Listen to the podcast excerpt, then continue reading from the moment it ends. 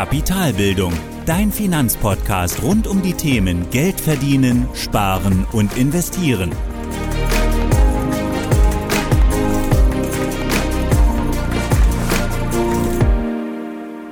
Hallo und willkommen zu einer weiteren Folge meines Podcasts.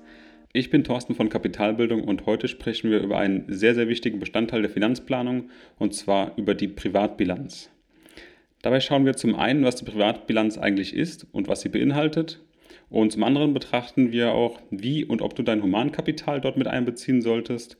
Und zum Schluss sprechen wir dann auch noch über eine generelle Betrachtung der Privatbilanz und auch, ähm, was das Haushaltsbuch mit der Privatbilanz zu tun hat und wie du auch deine Privatbilanz im Prinzip interpretieren kannst.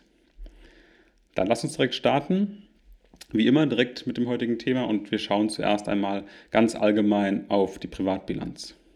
Also die Privatbilanz ist im Prinzip die vollständige und ungeschönte Bestandsaufnahme deiner finanziellen Situation, ganz nach dem Motto, Zahlen lügen nicht.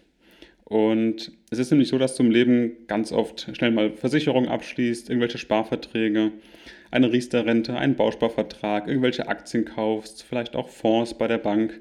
Und all das hilft dir natürlich nicht, den Überblick zu behalten. Und deswegen ist es eben besonders wichtig, genau diesen, diese Dinge zum einen einfach zu halten, übersichtlich zu halten und zum anderen aber auch die Dinge regelmäßig im Blick zu haben. Und genau hierzu dient die Privatbilanz. Und diese kannst du eben einmalig zum Start anlegen, wenn du gerade mit deiner Finanzplanung beginnst. Einfach einmal schauen, wie ist denn die Bestandsaufnahme, was ist der Ist-Zustand und ja, im Prinzip dann jährlich, jedes Jahr, ich mache es immer am Ende des Jahres, einmal anschauen, welche Vermögenswerte habe ich eigentlich, wie haben sich die Vermögenswerte verändert, welche Position habe ich zum Beispiel verkauft, was ist dazugekommen? Ähm, oder beispielsweise auch, welche Schulden hast du ähm, abgetragen. Also einfach zu schauen, wie sich deine Vermögenswerte, aber auch deine Verbindlichkeiten verändern, sodass du immer auf dem laufenden Stand bleibst und auch siehst genau, wo dein Geld aktuell gerade gebunden ist oder auch wo du noch Schulden hast. Das heißt also, oder du siehst, die Bilanz betrachtet eben nicht nur deine Vermögenswerte, sondern auch deine Verbindlichkeiten, also deine Schulden. Und deswegen kannst du dir deine Privatbilanz im Prinzip so vorstellen wie eine klassische Unternehmensbilanz. Du hast eine Tabelle mit zwei Spalten, rechts und links oder links und rechts. Und auf der linken Seite findest du die Aktiva, also deine Vermögenswerte aufgelistet untereinander und auf der rechten Seite die Passiva, also deine Verbindlichkeiten, deine Schulden auch untereinander aufgelistet. Und in beiden Spalten kannst du dann jeweils unten die Vermögenswerte oder die Verbindlichkeiten summieren und eine Summe bilden. Also zum einen rechnest du links die Vermögenswerte zusammen, hast dann also alle oder die Summe deiner Vermögenswerte und auf der rechten Seite rechnest du alle Verbindlichkeiten zusammen und hast damit die Summe aller Verbindlichkeiten. Jetzt kannst du es so machen, dass du die Vermögenswerte, also die Summe der Vermögenswerte minus die Summe der Verbindlichkeiten rechnest und genau dieser Wert ist dein Nettovermögen. Also Vermögen minus Verbindlichkeit ist gleich dein Nettovermögen. Und ja, das Nettovermögen sollte natürlich möglichst über Null sein, denn das Nettovermögen ist ein finanzieller Besitz nach Abzug aller Verbindlichkeiten. Und wie gesagt, die Summe sollte natürlich größer Null sein. Ist sie kleiner Null, hast du natürlich mehr Schulden als Vermögen. Und genau dann solltest du natürlich schnell etwas an deiner Situation verändern. Aber wichtig hier nochmal, Nettovermögen ist gleich für alle Vermögenswerte minus alle Verbindlichkeiten. Bevor wir jetzt weitermachen mit der Privatbilanz, schauen wir aber erst noch einmal auf die beiden Seiten der Privatbilanz. Fangen wir an mit der linken Seite, der Aktiva. Die Frage also, was genau listest du hier? Was gehört eigentlich zu den Vermögenswerten? Und auf die Aktivseite gehören folgende Dinge. Hier gibt es gerade noch vorweg kein richtig oder falsch, sondern eben nur die für dich passende Darstellung aller Vermögenswerte oder auch Kategorisierung aller Vermögenswerte. Bei mir hat sich in der Vergangenheit folgende Kategorisierung angeboten. Wir haben erstens liquide Mittel, das ist dann sowas wie das Girokonto, Tagesgeldkonto oder auch eine Barreserve. Also alles Geld, das du sofort benutzen kannst, worüber du sofort verfügen kannst.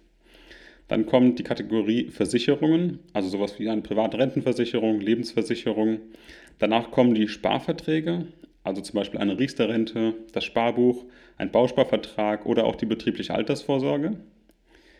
Die vierte Kategorie, das sind die Immobilien, also wirklich physische Immobilien, zum Beispiel das Eigenheim, eine Eigentumswohnung, aber auch ein Stellplatz, ein Grundstück oder ein Ferienhaus. Danach kommen dann die Anleihen, also Staatsanleihen und Unternehmensanleihen. Anschließend die Rohstoffe, sowas wie Gold und Silber. Dann die Fonds, also jede Art von Fonds, Aktienfonds, Immobilienfonds, Rentenfonds, Mischfonds, aber auch ETFs. Danach dann Aktien, die habe ich nochmal separat geschaltet, also dann quasi im Prinzip nur die Einzelaktien, nicht die ETFs, also nicht die Aktien-ETFs oder auch keine Aktienfonds, sondern einzelne Aktien. Und dann als vorletzte Kategorie das Wagniskapital, sowas wie P2P-Kredite, Kryptowährungen und im Prinzip alle Spekulationen, also alle Werte, die ein hohes Risiko haben, aber vielleicht auch die Chance, eine hohe Rendite abzuwerfen. Und als letzte Kategorie wie immer im Prinzip die sonstigen Vermögenswerte, also im Prinzip alles andere, was sonst nicht eindeutig zuordbar ist. Dann kommt noch dazu Dinge wie dein Auto, Wohnungseinrichtung oder auch dein neues Smartphone oder irgendwelche Elektronikartikel. Das sind Gebrauchsgegenstände und Gebrauchsgegenstände gehören nicht in die Vermögenswerte mit rein, weil sie einfach mit der Zeit an Wert verlieren es sei denn, du hast beispielsweise einen alten Oldtimer, der natürlich ein Entwicklungspotenzial hat, aber ein, das normale Auto, um von A nach B zu kommen, um zur Arbeit zu fahren, das ist ganz sicher kein Vermögenswert. Also alles in allem kommen auf diese Seite, auf die Aktiva, nur die Vermögenswerte und die Kategorien bilden in etwa die gleichen Risikoklassen ab. Also liquide Mittel haben ähnliche Risikoklasse, Versicherungen haben eine ähnliche Risikoklasse, Sparverträge, Immobilien, Anleihen untereinander haben eine ähnliche Risikoklasse. Klar variiert es da, aber im Prinzip variiert es gleich bei Staats- und Unternehmensanleihen. Rohstoffe haben ähnliche, äh, eine ähnliche Risikoklasse, genauso wie Fonds, Aktien und Wagniskapital natürlich mit dem höchsten Risiko, aber auch mit der höchsten Rendite oder zumindest mit der höchsten Möglichkeit auf eine hohe Rendite. Dann kommen wir zur Passivseite. Dort kommen alle Verbindlichkeiten hin, wie schon gesagt, also alle Schulden. Und diese kannst du folgendermaßen kategorisieren kategorisieren. Entschuldigung. Diese kannst du folgendermaßen kategorisieren und zwar am besten nach ihrer Laufzeit. Und da bietet sich ganz klar an, kurzfristig, mittelfristig, langfristig und am Schluss auch wieder sonstiges. Und bei kurzfristig kommt sowas rein wie der Dispo-Kredit, der Kreditkartenrahmen oder auch Rechnungsschulden, also wirklich Schulden, die kurzfristig anfallen und auch zu zahlen sind. Dann mittelfristig ist sowas wie ein Bildungskredit, ein Autokredit, oder auch ein Renovierungskredit, also Schulden, die etwas mittelfristiger anfallen, du vielleicht auch mehrere Jahre Zeit hast, diese abzutragen. Langfristig, da sprechen wir dann über sowas wie den Immobilienkredit, einen Hypothekenkredit oder auch einen Darlehenskredit, also Kredite, die über Jahrzehnte hinweg abzuzahlen sind. Jetzt ist natürlich auch die Frage, gerade wenn du einen Immobilienkredit hast und du hast nur noch fünf Jahre zu zahlen, dann kannst du ihn natürlich auch vielleicht eher in die mittelfristige Kategorie packen. Aber ganz Ganz grob kann man hier natürlich auch diese Kredite nach kurz-, mittel- und langfristig kategorisieren und am Schluss natürlich auch wieder die sonstigen für alle anderen Kredite. Für die Tilgung der Kredite macht es natürlich Sinn, immer zuerst den teuersten Kredit zu tilgen, also den Kredit mit den höchsten oder mit den, ja, doch mit den höchsten Zinsen. Und am Ende bildest du, wie gesagt, unter beiden Seiten die Summe und rechnest dann eben dein Vermögen minus deine Verbindlichkeiten und genau das ist dann dein Nettovermögen, das, was du tatsächlich finanziell besitzt. Aus der letzten Folge haben wir dann außerdem noch über das eigene Humankapital gesprochen. Und wir haben auch darüber gesprochen, dass das Humankapital auch zu deinen Vermögenswerten gehört, dass du es dazu zählen solltest, vor allem dann, wenn du beispielsweise andere Vermögenswerte in Relation setzen möchtest, wie beispielsweise ein Aktieninvestment. Und das kannst du natürlich auch hier machen. Du kannst auch hier auf der Aktivseite dein Humankapital dorthin setzen als Vermögenswert. Allerdings ist eine Privatbilanz aus meiner Sicht immer nur eine Momentaufnahme und das Humankapital sollte vor, eben, vor allem dazu dienen, das eigene Portfolio in Relation zu setzen. Also wenn es darum geht zu schauen, wie teile ich meine Vermögensallokationen auf? Also wie teile ich beispielsweise das Vermögen, das ich habe, auf, wie viel, zu wie viel Prozent gehe ich in Aktien, zu wie viel Prozent nehme ich Anleihen, wie viel Gold möchte ich besitzen, wie stark möchte ich vielleicht auch mein Humankapital absichern oder wie viel Geld möchte ich dort rein investieren in Schulungen, Ausbildung und so weiter. Das ist dann eher die Frage, um hier eine korrekte Sicht auf die Relation zu bekommen und auch um eine korrekte Sicht auf dein Risiko zu bekommen. Also auch wenn du hier beispielsweise ein, ähm, andere Kredite am Laufen hast. Also gerade bei Konsumkrediten ist es ja so, dass du dann auf der, auf der Passivseite eine deutlich größere Summe hättest, je nachdem, wie viel Vermögen du hast, und dass es dann dazu kommen kann, dass dein Nettovermögen natürlich kleiner als null ist, dann macht es keinen Sinn, einfach das Humankapital auf die Aktivseite dazu zu rechnen, nur um diese Schuldensituation auszugleichen. Das ist natürlich so, dass du hier dann ja, dir entsprechend was vorlügst. Das macht natürlich keinen Sinn. Deswegen ist also die Frage, was steht dem gegenüber, dem Humankapital? Wenn es eine unnötige Schuldensituation ist, macht es keinen Sinn, das Ganze zu beschönigen, sondern dann solltest du wirklich einfach schauen, wie groß ist meine Schuldensituation, wo fange ich an, meine Schulden abzubauen. Ähm, trotzdem kannst du es natürlich am Ende so machen, wie es dir am besten passt, so wie es für dich am besten ist. Trotzdem würde ich sagen, für diese Betrachtung, gerade auch im Vergleich mit den Verbindlichkeiten, solltest du hier in dieser Momentaufnahme dein Humankapital außen vor lassen. Kommen wir jetzt dann von der Momentaufnahme deines gesamten Vermögens, also der Privatbilanz, zu einem weiteren Teil zum Thema Zahlen lügen nicht, und zwar zum Haushaltsbuch. Und hier findest du, bevor wir damit anfangen, eine kostenlose Excel-Version bei mir zum Download. Den Link findest du natürlich auf meiner Website oder auch hier in den Show Notes oder zum Blogbeitrag dieser Folge. Und auch eine Privatbilanz oder anders gesagt eine Vermögensaufstellung findest du auch als Excel-Datei bei mir.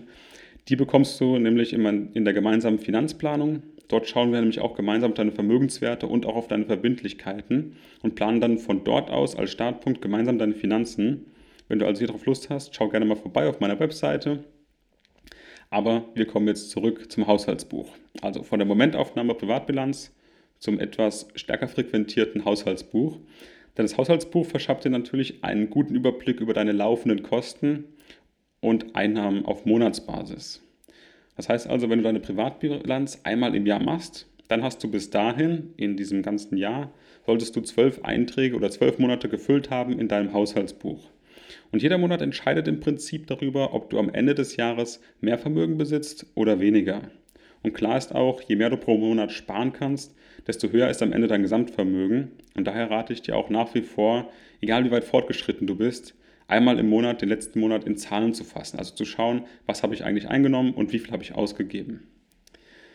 Und ja, da ist natürlich so, dass es am besten ist, dass du natürlich mehr einnimmst, als du ausgibst. Aber das sollte natürlich auch, oder im Prinzip gibt es natürlich auch Ausnahmen von dieser Regel. Es kann auch mal sein, dass du in einem Monat mehr ausgibst, als du einnimmst. Das sollte aber dann auf jeden Fall die Ausnahme sein und nicht die Regel. Und auch wenn es jetzt so ist, dass du beispielsweise alle zwölf Monate etwas sparen kannst und auch dann das Geld entsprechend investierst, kann es natürlich trotzdem sein, dass am Ende dein Gesamtvermögen geringer ist als letztes Jahr, obwohl du jeden Monat laut Haushaltsbuch etwas zur Seite legen kannst. Und das liegt natürlich an dem Prinzip der Momentaufnahme der Privatbilanz. Wenn du nämlich zwar jeden Monat etwas sparen kannst und es dann sinnvoll investierst, dann solltest du natürlich logischerweise mehr haben. Aber wenn die Kurse von dem investierten Geld natürlich fallen oder gerade in diesem Jahr eine Wirtschaftskrise ausbricht, dann kann es sein, dass die Vermögenswerte, beispielsweise Aktien, sich nicht so schnell erholen, dass sie bis zum Betrachtungszeitraum wieder den alten Wert überschritten haben. Und dann ist es natürlich so, dass du erst einmal weniger hast, weniger Vermögen dann solltest du aber definitiv nicht nervös werden und einfach wieder verinnerlichen und daran denken, dass auch diese Krise vorbeigehen wird. Und wenn diese Krise vorbei ist, werden sich auch deine Investments erholt haben und du wirst eher darauf zurückblicken können, dass du günstig eingekauft hast, dass du Aktien zu einem günstigeren Preis gekauft hast oder auch gerade breit gestreute ETFs zu einem günstigeren Preis gekauft hast, wenn du das beispielsweise über einen automatisierten Sparplan gemacht hast. Also auch wenn es gerade jetzt nicht so aussieht, dann zum Zeitpunkt der Aufnahme der Privatbilanz, wird es trotzdem so sein, dass sich diese Investments irgendwann bezahlt machen. Und mit diesem Blick und dieser Einschätzung, was das eigentlich bedeutet und warum wir das machen, nämlich um den Überblick zu behalten, um zu wissen, wo wir stehen, um einen, um einen Ist-Zustand zu haben, kommen wir jetzt dann auch zum Ende dieser heutigen Folge und zu einer kurzen Zusammenfassung zum Thema Privatbilanz. Also Privatbilanz, was ist das? Privatbilanz ist die Übersicht deiner Vermögen und Verbindlichkeiten. Und das Vermögen minus die Verbindlichkeiten ergibt am Ende dein Nettovermögen. Also das, was du tatsächlich besitzt, deine finanzielle Situation. Und bei der Privatbilanz gibt es zwei Seiten. Auf die Aktivseite kannst du unter anderem auch dein Humankapital mit einbeziehen, solltest aber definitiv davon absehen, sowas wie dein Auto oder beispielsweise die Inneneinrichtung deiner Wohnung dort mit einzurechnen, weil das einfach Gebrauchsgegenstände sind. Aber auch beim Humankapital ist es eher ja, sinnvoll, die, diese wirklich außen vor zu lassen. Gerade wenn deine Schuldensituation aus Konsumschulden besteht, dann macht es keinen Sinn, diese Schuldensituation mit dem Humankapital zu beschönigen. Trotzdem kannst du es natürlich machen, aber am Ende sollte es so sein, dass du eben mehr Vermögen hast, als du Verbindlichkeiten hast und dass dein Nettovermögen entsprechend über Null liegt. Ist das nicht der Fall, dann solltest du definitiv schnellstmöglich etwas daran ändern und gerade diesen Schuldenabbau zu deiner obersten Priorität machen. Außerdem solltest du deine Privatbilanz immer als Momentaufnahme sehen. Das heißt also, du stellst sie einmal im Jahr auf und dabei kann sie auch mal schlechter ausfallen als letztes Jahr, auch wenn du beispielsweise jeden Monat etwas sparen konntest. Trotzdem kann es sein, dass natürlich Krisen oder aktuelle Kurswerte nach unten fallen, gerade dann, wenn du deine Momentaufnahme gestaltest. Trotzdem solltest du dich davon einfach nicht verunsichern lassen und daran denken, dass jede Krise vorbeigeht, dass sich Kurse auch wieder erholen dass du aber insgesamt auf lange Sicht gesehen Vermögen aufbaust, Geld sparen kannst pro Monat und mit dem Haushaltsbuch kannst du genau das eben auch tracken und schauen, wie viel bleibt von meinen Einnahmen übrig. Und wenn was übrig bleibt, dann auch das Ganze sinnvoll zu investieren nach deiner eigenen Finanzplanung. Und am Ende des Jahres immer zu schauen, hat sich mein Ist-Zustand verändert, ähm, beispielsweise, welche neuen Investments sind dazugekommen, welche habe ich verändert, welche habe ich aufgestockt, welche habe ich vielleicht auch aufgelöst, welche Schulden konnte ich tilgen. Also einfach hier auf dem Laufenden zu bleiben und zu wissen, wie die aktuelle finanzielle Situation aussieht. Und wie gesagt, damit mit der Aufstellung kommst du eben einen richtigen oder einen richtigen und ehrlichen Überblick ungeschönt über deine monatlichen Ein- und Ausgaben bei der, beim Haushaltsbuch und bei der Privatbilanz eben auf jährlicher Basis. Und wenn du hier eben beim Haushaltsbuch jeden Monat etwas sparen kannst, dann wächst dein Vermögen.